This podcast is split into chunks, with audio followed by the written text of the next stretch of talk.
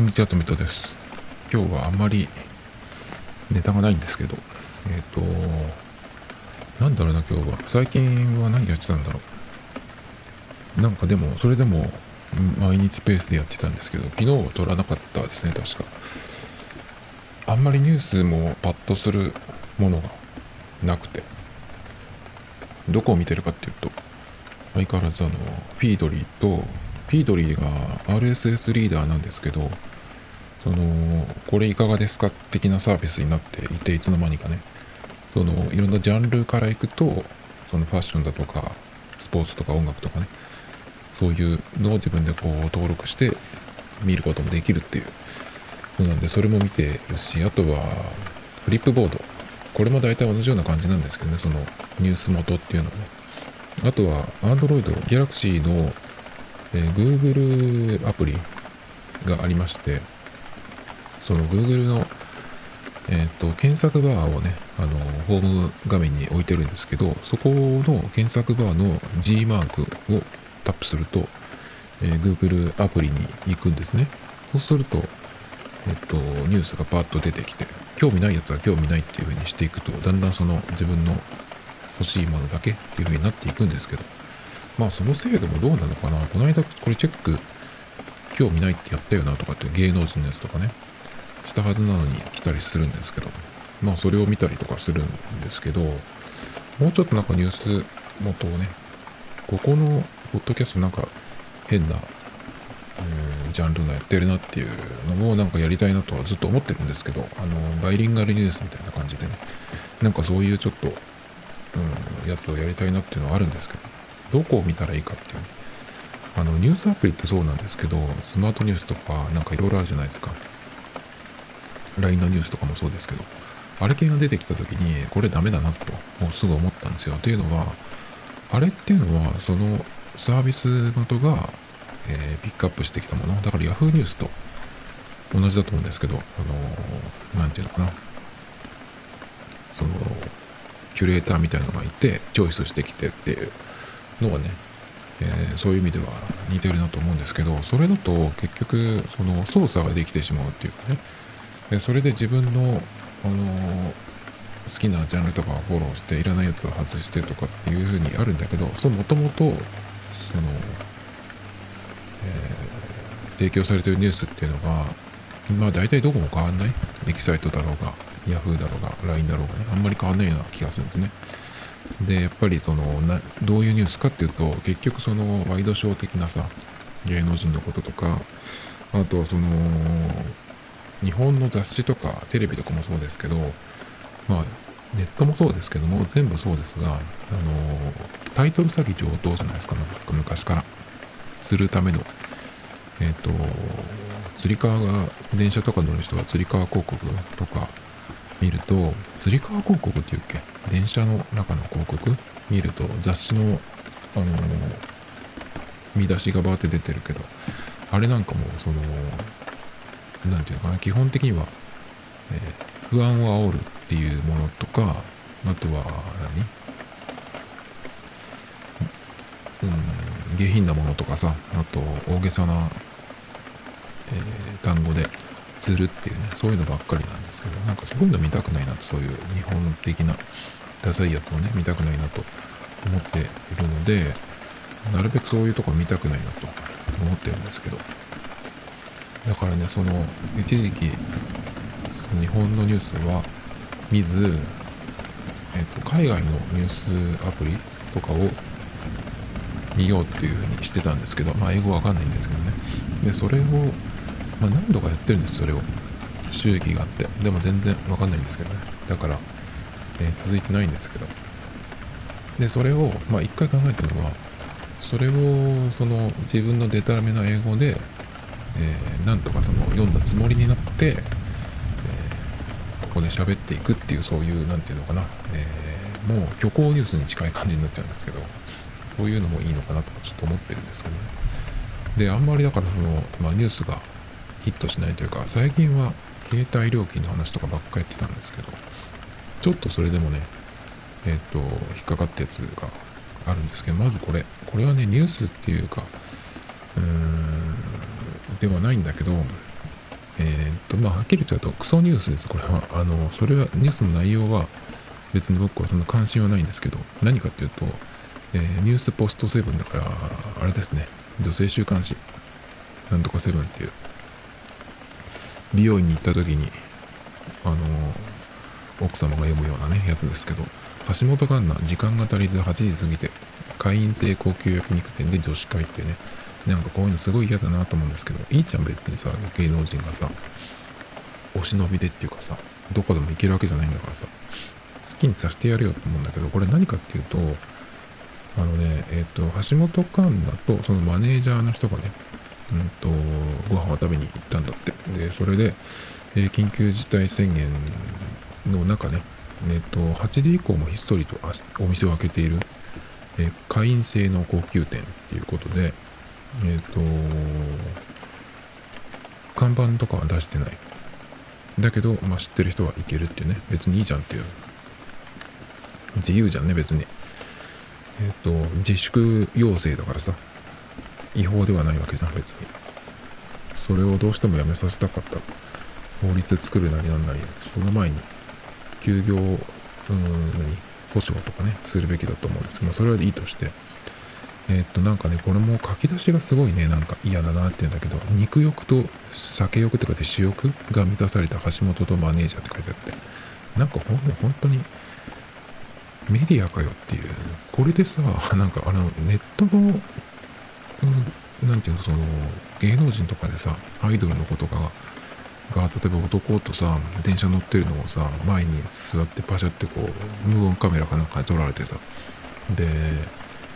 ばらまかれてとか、日向坂の井口とかも多分そうだよね。なんかそういうのでさ、あれは後ろ向いてたはずなんだけどさ、結局あれ本人が認めちゃったんだよね。私の間違いありませんって。なんかその、その模様が、あの、ドキュメンタリー映画の中で出てたんですけど、いや、あれは押し通せたと思うんだけどなと思うんだけど、なんかね、まあそれはいいや別に。で、っていうねなんか別にそういうなんかいやらしい書き方されてんだけどただ単に別にマネージャーさんとその空いてるとこに行ってご飯食べてきたっていうだけなんですよ。で僕は別にその内容はどうでもいいんですけどあの、ここがねちょっと気に気になったというかあなるほどってなったんだけどそれ何かっていうとこのお店だから、えー、8時以降ひっそりとねあの会員制の高級焼肉店営業を、まあ、上手に続けてるみたいなんですけどそれでその時間帯にやるために8時以降の会計は現金で、ね、カードだとその会計時刻が分かってしまうからっていうことでなるほどなっていう、えー、感じですね。これってなんかその例えばその会員制だったらさそこのお店だけの、うん、なんかキャッシュレス手段まあでもそれもないかそのためだけに。っていうのもね、まもしそうやったとしても結局デジタルの処理だと残ってしまうから現金が必要ってね、なるほどなってちょっと思いましたけど、現金意外とこれからもしかしたら強くなるのかなとちょっと思ったりしますけどね、その場所によっては。昔、地域通貨なんて言って、ここの地域とか、あとはまあ、コミュニティだけで通じるその通貨っていうのを発行して、そこでこうやり取りするっていうのがなんかあったんですけど、僕はやったわけじゃないですけどね。なんか見たんですよ、それを。テレビかなんかで。なんかそれっぽい感じにその現金がなったりするのかなんかちょっと思ったりしたんですけど、意外なその、えー、もう僕はキャッシュレス野郎になっているんですけど、現金ってね、まあ、現金は絶対使うのは風俗とかでですね、それぐらいかな。えっ、と、そういうなんか現金の、うん、使い道というか、そういう話でした。で、ちょっと芸能人系でもう一個あるんですけど、ドラマの話で、えパラビっていうのが確か TBS がやってるネット配信のやつかな。えっ、ー、と、1月1日金曜日から夜9時から独占先行配信予定って書いてあるんで、これ結構古いニュースかな。ちょっと。え何かっていうと、え1月6日からもうやってますね。パラビ枠で放送。何かっていうと、おじさまと猫っていうタイトルなんですけど、テレ東のやつか。あれパラビってパラビって TBS じゃないっけ？まあいいやそれで何かっていうとこれがえっ、ー、と草刈正雄さんが主役でえっ、ー、とどういう話だっけ？なんか猫を連れてくる。あえっ、ー、とねペットショップで売れ残っていたブザネコの福丸と出会って、え動物が苦手にもかかわらず一目で惹かれてしまって、えーと、連れて帰るっていう話で一緒に暮らすっていう話なんですけどこれの猫の声を神木隆之介さんがやってるっていうやつなんですね。神木隆之介さんっていうのかな、YouTube であの嫌がらせのように見せられる広告の中に1個あるんですけど au の広告でなんだっけあれ。えっ、ー、と高杉君だ。意識高杉君。で、え、今携帯はネットで買うっていうとなんか女の子のもう一人の生徒役の子が時代って言って、えー、神木さんがこうこっちをねカメラ目線に向き替え向き変わって時代ってやつなんですけどあれはちょっと好きなんですけど。まあそれはいいとして。えっ、とっていうねドラマをやるっていうのをやってるのか。でなんか僕 TVer を見てた時にこれがあってですね。でなんかその猫の顔にすごい違和感があったんですよ。なんだと思って見たら猫がねぬいぐるみなんですよね。まあそうかな。でも結構本物をうまく使ってそこにこうアテレコアフレコしていくっていうのが動物系のやつやるの多いんじゃないかなと思うんですけど。これはねだから草刈さんがそのなんかちょっとこうでかいブサ猫を抱っこしてるビジュアルがあるんですけどすっごいねその猫が気持ち悪いんですよ、まあ、漫画がえっと原作っぽいんですけど。すごいねそのぬいぐるみがね気持ち悪くてねちょっと見てみたいと思えないね、えー、怖さがあるんですけど。なんかこの顔だとなんだろうなそのある日こうおっかない感じになってホラー映画みたいになっちゃうのかなとかねちょっと思ったりしましたけど。とにかく猫のぬいぐるみが怖いというかキモいというかね。っていうことです。ただ単に、え、次、えー、またちょいアハモの話なんですけどアハモの次は屋内 5G のドコモエアーか、えー、いい社長が語るドコモの秘策っていうことで。えっ、ー、と、まあ、アハモが、まだですけど、3月から始まるということでね、えっ、と、話題ですけど、えっ、と、それでね、その今後のことみたいなのを、こう、インタビューに社長さんが答えられたっていうところから来てるのかな。適当に読んでるんですけど。で、ソフトバンクエアっていう、あの、家に置く、その、Wi-Fi ルーター、あれ、Wi-Fi ルーターって言ってもちょっと違うんですけど、それみたいなドコモエアっていうのをね、えー、屋外？屋内か屋内 5G でやろうかなっていうかやりたいなみたいな話なんですけど社長さんもちょっとそういうことを考えてるんだけど今のところ社内からは反対に合ってるっていうことで、うん、ちょっとこれ僕面白いんじゃないって気がするんだけど。っていうのはソフトバンクエアが使っているとか使ってた知り合いがみんなねダメだって言うんですよ。まあそりゃそうだろうなっていう気がするんですけど。ソフトバンクってなんかさそのフォトフレームをこう高齢者に交わしてさあのそれでこう契約件数を水増しとは言わないかそれは。こう増やしてたっていうさなんかダサい話がありましたけどなんかあれにあれの延長的なものを感じるんだよね。結局全然通じない、繋がらないっていうね。あれってさ、その家で、その携帯使う時に、そのパケットをそっちに逃がしたいからソフトバンクエアを使ってると思うんですけど、それがね、えー、結局全然繋がらない、遅くて使い物にならないってね、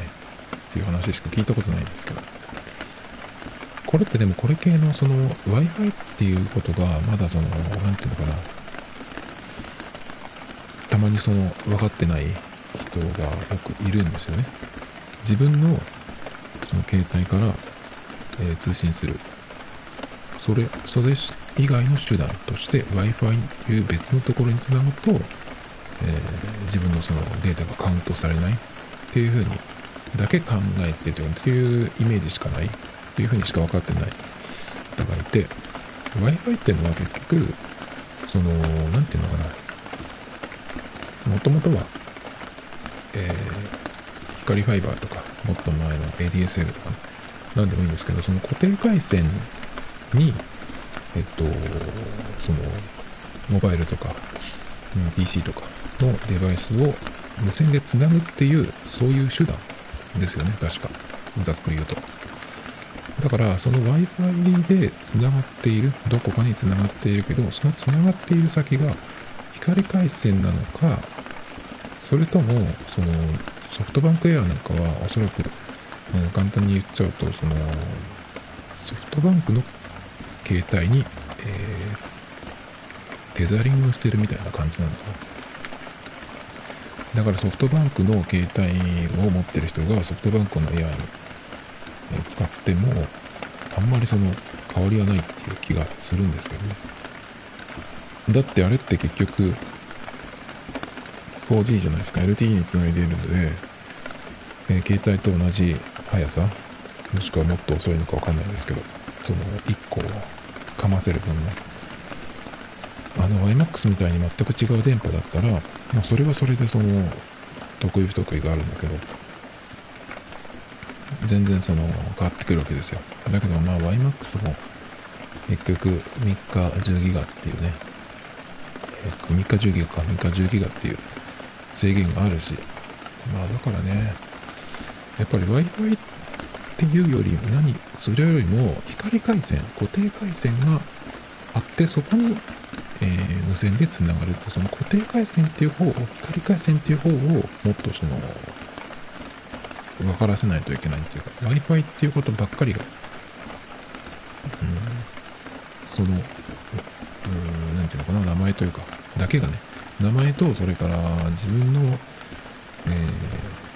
ー、ギガ、最近の言い方で言うと、それを使わなくていいっていうだけでね、うん、そっちのその回線の種類というかそっちの方がこう表に来ないとね。何にもあの早くもならないし。っていうことなんですけどね。これはでも僕思うんですけどあの固定回線って電線電柱から来るじゃないですか。まあ電柱埋め込んでるとこもありますけど。そこにその Wi-Fi ルーター強烈なやつをつけて au でもドコモでもソフトバンクでもいいんですけどそういうところがあのつけていってね。でオプションでいくらにすればいいのかな。まあ1000円とかなら嬉しいですけどまあそれはちょっと安すぎるかな。まあ例えばじゃあ3000円 Wi-Fi サービスっていうのをやるとしてそうするとその、えー、動いてる時は携帯の基地局だけどあ、でもそれも関係ないか。まあ、Wi-Fi のその基地局につながる、基地局じゃない Wi-Fi ルーター、電線についてるルーターにつながるところではそっちにつながるっていうふうにすれば、なんか、あのー、そのトラフィックがどうのこうのっていう、その、モバイルの場合のね、っていうのはかなりなくなるんじゃないっていう。まあその分、光回線に行くわけだけど、前にその固定回線使ってた時によく思ったんだけど、なんでさ、固定回線の、あのー、契約をしてるのに、それが外に行った時に使えないのかっていう。だってさ、みんなそれぞれさ、どっか契約してる人はね、固定回線使ってるじゃないですか。それは自分の家だろうが、どっか出先で同じ例えば NTT なら NTT のその線のあるところで繋がるんだったらそっち使えばいいじゃんって。それで例えばうちの近くにその別の人がいる時はなんか普通に使ってもらえばいいんじゃないとか思ったりしたんですけどね。そういうのはなダメなのかな？そのソフトバンクエアみたいなものじゃなくてね。でもドコモエアーだったらそっちの方がなんか良さそうな気がするんでね。ちょっとドコモがやったらどうなるのかなっていう。気がするんですけどね。これがなんとかしてちょっと社長さん頑張ってもらいたいなっていう気がちょっとするんですけど。他にはですねうんとこれ、えー、自分の iPhone がこれまでに何回充電されたかを知る方法っていうね。まああんまり気にしなくてもいいんじゃないかなっていう気がするんだけど結局そのうん充電してもなかなかそのすぐになくなっちゃうみたいなのがまあ2年超えるとなるのかな。ちょっと全体のそのバッテリーが100%までで充電しても、えー、実質80%ぐらいのそのパワーしかないみたいな風になってくるんですけど僕この間までこの間夏か使っていた、えーと、8プラス iPhone8 プラスは2年半ぐらい3年弱使いましたけどバッテリーの状態85%ぐらいでしたね。確か。まあちょっとうん減りが早くなったかなとか思ったりしたけどそんなになんていうのかな1日持たないみたいな感じもなかったんで。まあそんなに気にしなくてもいいんじゃないっていう気はするんだけどまあ一応そういうのがね見れますよっていうことでどうやってやるかっていうと iPhone のバッテリーが何回充電されたかチェックする方法ですが設定に行きます。まず設定アプリ。プライバシーに行ってその中に解析及び改善っていうのがあるんですね。でそこを開くとそこを行くと解析データっていうのがあるのでその中にですね、えー、とこういうのがあります。 log aggregated。これ英語ですけど log aggregated。で、えー、何年何月何日っていうのはその日付データがあるのででその最新のやつを最新の日付を探します。でまたさらに階層が下にあるんですけどそうするとずらっとこうデータが表示されるんですね。えっ、と、これをですね、うんと、コピペなりメールとかに、コピペよりメールに転送、送信する方がいいみたいな感じですけど。で、えっ、とね、メールに送信するっていうのも大事なんだけど、あのー、文字テキスト検索ができるところに持っていきます。それで、えー、バッテリーサイクルカウントっていう、えーテキストで検索しますそこに表示された数字がこれまでに充電された回数っていうことなんでまあちょっと覚えておくといいのかなっていう気がしますけどね。まあだからこれはあの機種変するとき2年とかまあ1年で変える人はあんまり関係ないかもしれないですけど2年以上使って3年とか使ってもうちょっと来てるから変えようかなっていう時にこれをちょっと思い出して何回充電したかっていう見るといいかもしれないですね。Apple 系だともう一個あって新型12.9インチ iPad Pro のコンセプト画像磁石でく磁石でつくコネクター追加かみたいなね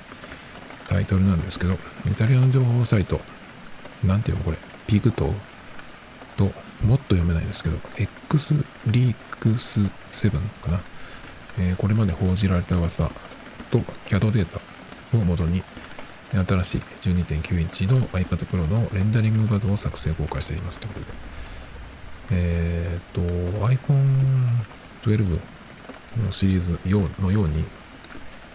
磁石でつくコネクタが追加されるかみたいなね。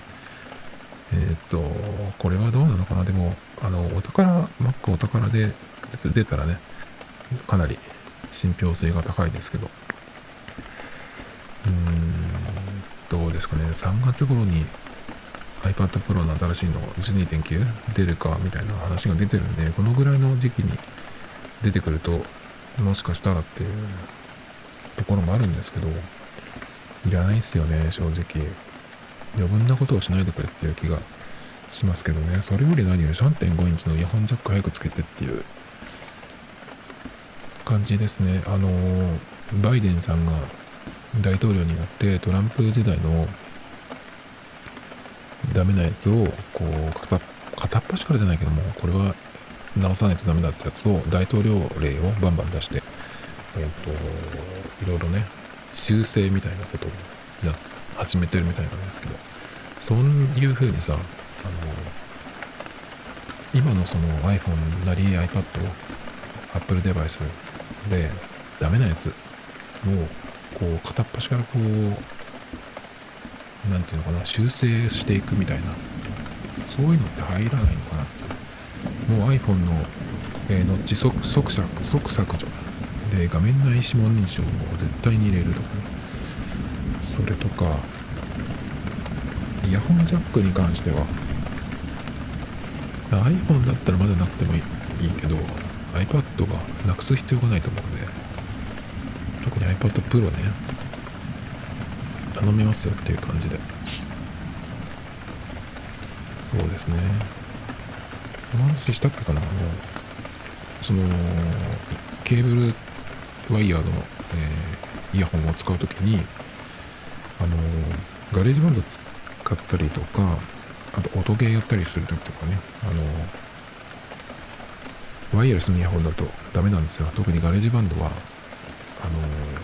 そんな細かいところじゃなくても確実に遅れてるんで話にならないんですよね。だからケーブル付きのイヤホンが必要なんですけどそうするとあのアダプターを使って、えー、USB-C の USB-C to 3.5のアダプターをつけて、えー、iPad につなぐわけなんですけどそれがなんかね最近ダメなんですよ。それでつないでもイヤホンから音が出ない。っていうことがあってじゃあ何がダメなんだろうっていうふうに、うん、原因を探るんですけどこういう時って、えー、イヤホンがダメなのかそれかあとそのアダプターがダメなのかそれとも、えー、本体のどっかがおかしいのかあとはアプリがおかしいのかということでこう原因をねこう切り分けていくっていう感じなんですけどまず同じ USB-C の Galaxy につないだら全然余裕でねあのちゃんと音が出たのでっていうことはイヤホンとアダプターは正常っていうことだと思うんですけど、えー、そうすると、まあ、アプリの問題かなと思って複数のアプリでやるとどっちも音が出ない。本体から。えー、USB-C に 3.5mm と、あとは、なんだっけ、イヤホンを繋いでるにもかかわらず、本体から音が出てくるっていうことが、ふうになっていてね。だから、もしかして、えっ、ー、と、USB-C のコネクタがおかしいのかなと思ったんですけど、別のその何ものをつなげた時に、ちゃんと通じてるので、それは大丈夫っぽいんですけど、まあ結局、再起動したら治ったんですけど、たまに起こるんですよ、これが。で、あの、その USB-C のアダプターを、こう、表裏って普通ないんですけど、その表裏をひっくり返してやったら、通じ、繋がった時もあるし、それをやってもダメだった時もあるんでね。もう本当に3.5ミリさえ、もう穴さえあればね、こんなことが起きてないんで、なんとかしてほしいんですけどね。そんな磁石でつくコネクターなんて絶対いらないじゃないですか。何のために必要？全くいらないよね。しかもさそんなさむやみにその強烈な磁石って入れないでほしいんだけど。だっていろいろなんか良くないことがあるじゃん。その磁気カードクレジットカードとかさ。スイカとかもそうかなわかんないけど。データが飛んだりとかね。やっぱいいことないんですよあんまり。だから、うん、その辺をクリアしているのかもしれないけど僕は言ってるのが古くて。でも正直いらないんですよね。そんなのはいらないです。もうこれが出たら本当にアップルやばいなっていう感じがしますけどね。iPhone ももう iPhone ももう本当にハードも OS もダサくなっているし。本当になんなんだろうな、本当にね、最近、今日なんかもそうだけど iPhone ダメだなと思って、これも何回か言ってるんですけど、えっとね、Galaxy で、Android で、まあ、Galaxy か、Galaxy でホーム画面を出している状態で、えっと、ホーム画面でどこでもいいから画面をこう下にスワイプすると、通知とそれから iPhone というコントロールセンターみたいなその Wi-Fi とかをオフにするとかねそういうなんかボタンがずらっと出てきてそこに、えっと設定ボタンっていうのがあってそこをタップすると設定のアプリに飛べるとかね。あとは電源マークがあって電源切ったり再起動もそこからできるし日付と曜日も出てるし時間もちっちゃくだけど下に出てるしね。これがすごい楽なんですよ。これがえっとこれに慣れていると慣れてくると iPhone で同じことをやるとただ単にその検索のボックスフレームフォームあれが出てくるんですね。まあパッと検索に行けるっていうのはナイスなんだけど正直そんな使わないし。でその下にはえっ、と Siri からの提案って言っていくつかアプリのアイコンがずらっとあるんですけどその提案っていうのをね使ったこと一回もないんですよね。会ってたことないしあんまり。だからねそんなのをこの一番早いアクセスのジェスチャーに入れてるっていうのはもうどうかと思うんですけど。で通知が欲しい時は一番上から。しかも今ノッチのがあるので右からじゃなくて真ん中か左これやんなきゃいけない。で通知を見たい時って結構その通知から例えばなんかメールなり何なりに飛ぶっていう開くっていうそのランチャー的なね使い方もあるのでなるべく早くアクセスしたいんですけどそのでかい画面をって僕はプロじゃないんですけどそれでもでかいじゃないですか。だから親指が上まで届かないわけですよ。なので上まで行かないと通知が見れないっていうのはこれはすっごいダメだと思うんですよね。あとアップライブラリこれもどうしようもないですね。なんでそのさ、ツイッタークライアントなのにあのソーシャルネットワークのとこに SNS のとこにないのかなんかそのうん何の何のジャンルのとこだっけかな？全然違うとこにあったな。んかうーん Kindle とかと同じとこにあった。ニュースとかなんとか。違うんだよね。なんかそういうのもおかしいし。まあ iPhone はね iPhone はというか Apple はどんどんどんどんダメな方に僕的には行ってるので。ちょっとここまで行っちゃうと iPad Pro は僕は生活必需品とかっていうかそのぐらいまあ Apple デバイスの中では多分一番今重要ですね。iPhone はうーんまあ一応メインだけどまあ回線的にメイン。これは今年どうしていくかなっていうところではあるんだけどまあ Apple Watch はランニングの時専用に今なっているのでまあそこまでうん重要ではないというか。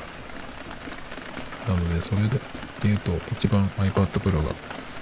大事なんですけどそれがねちょっとまた変なことになっちゃうと厳しいなっていう感じですけどね。あとベゼルは若干細いもののデザイン的な変化はほぼなし。若干細いってことは今のこの太いベゼルがまた同じってことですね。うんこのねベゼルは何とかしてほしいなっていう気がするんだけど太いよね正直。これはノッチを作らないためにこの何て言うの？このフロントカメラのところに合わせてぐるっと一周この太さにしてるんじゃないかなっていう気がするんですけど。まあノッチがあるよりはマシだけどちょっとねって感じがしますね。うんスピーカー4個と USB-C ポート搭載で側面に Apple Pencil を磁石で取り付けかなこれは一緒ですね。まあ Apple Pencil のことに関していつだっけかななんかバックスペースかなんかで言ってたんだけどギャラクシーのノートあれはえっ、ー、とペンが内蔵されていてそのグッと押し込むとギュッと出てくるんですけどそうするとうんと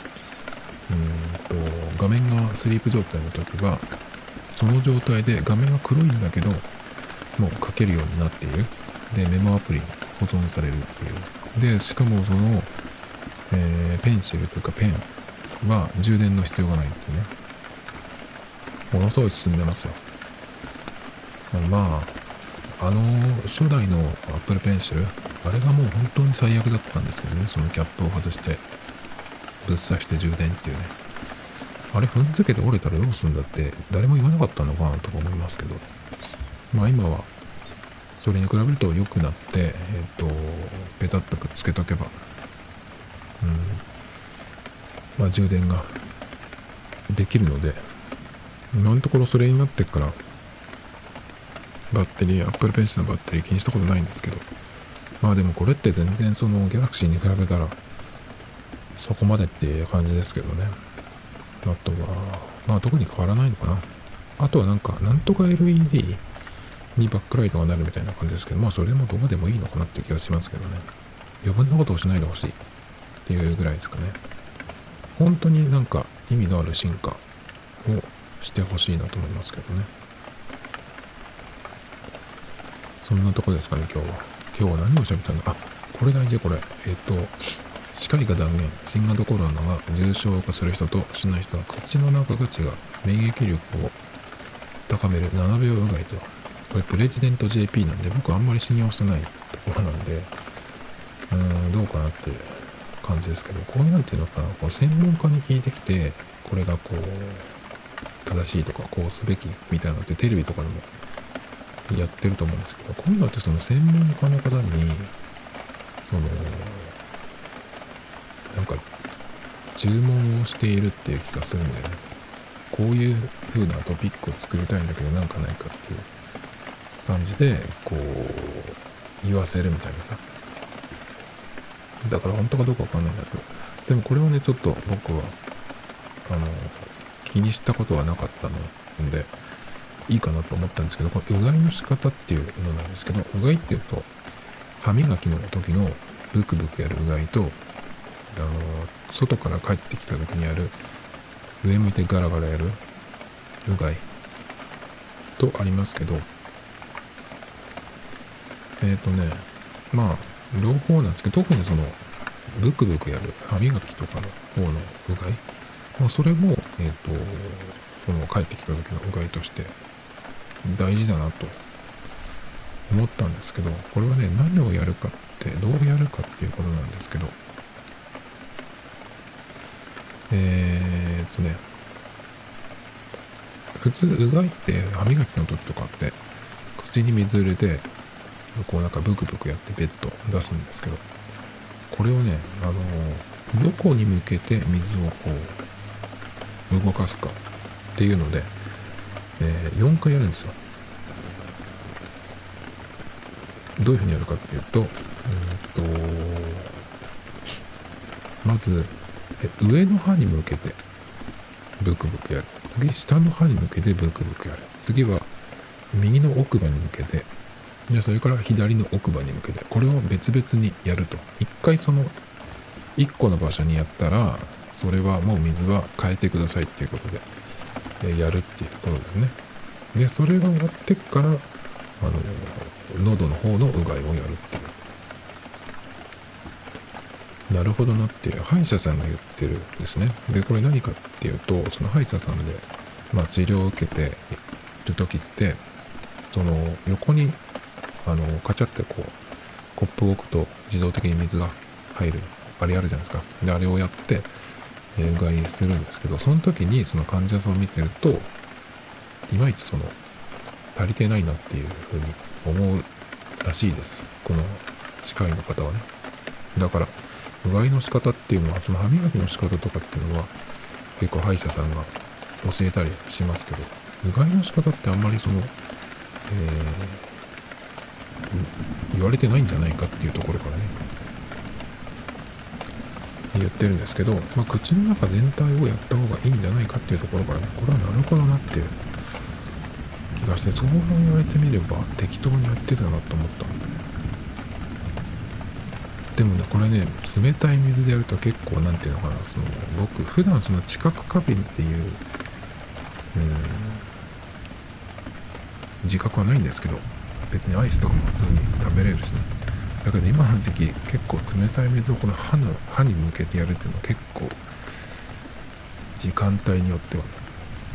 冷たいなってなるんで結構ねこの上の歯に向けて下の歯に向けて右左それぞれの奥歯に向けてってこの4分割っていうのはねちょっと何かに似てるなと思ったんだけど電動歯ブラシ使う時はそうなんですよね。電動歯ブラシまあメーカーにもよるかもしれないですけど僕ブラウンのやつを使っていまして長年ね。でそれっていうのはうんと30秒経つとあのスイッチオンにして30秒経つと1回ちょっとふっとこううん何ていうの？切れ目があるんですよ。ブーンってなって一回ピッて止まってブーンってなって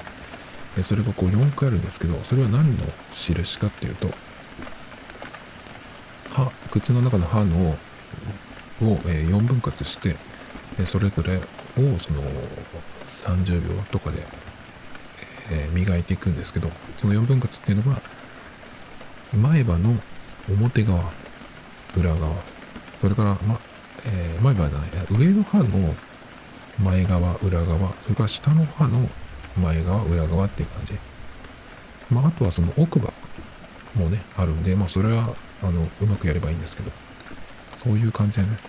その分割してやっていくっていうのはそれを、うん、このうがいのね話を聞いてちょっと思い出したんですけど。うがいもだけどそのうん喉のうがいも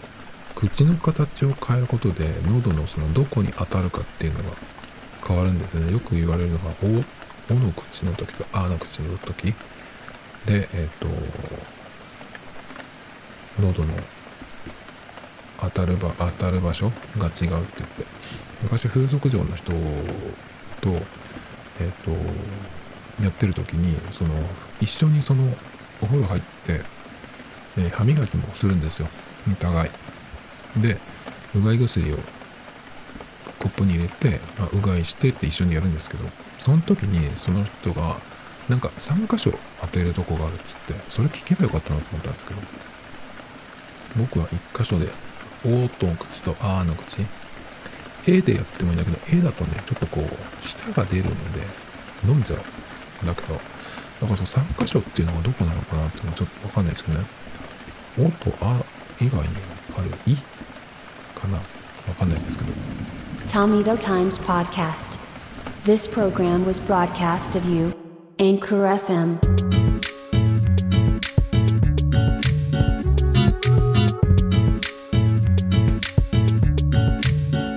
Yeah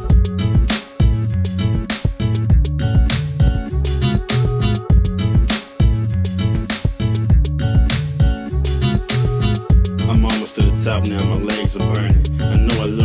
I know a little bit, but the niggas still learning. I just hope I don't lose my breath, cause I'm holding my chest, taking these final steps.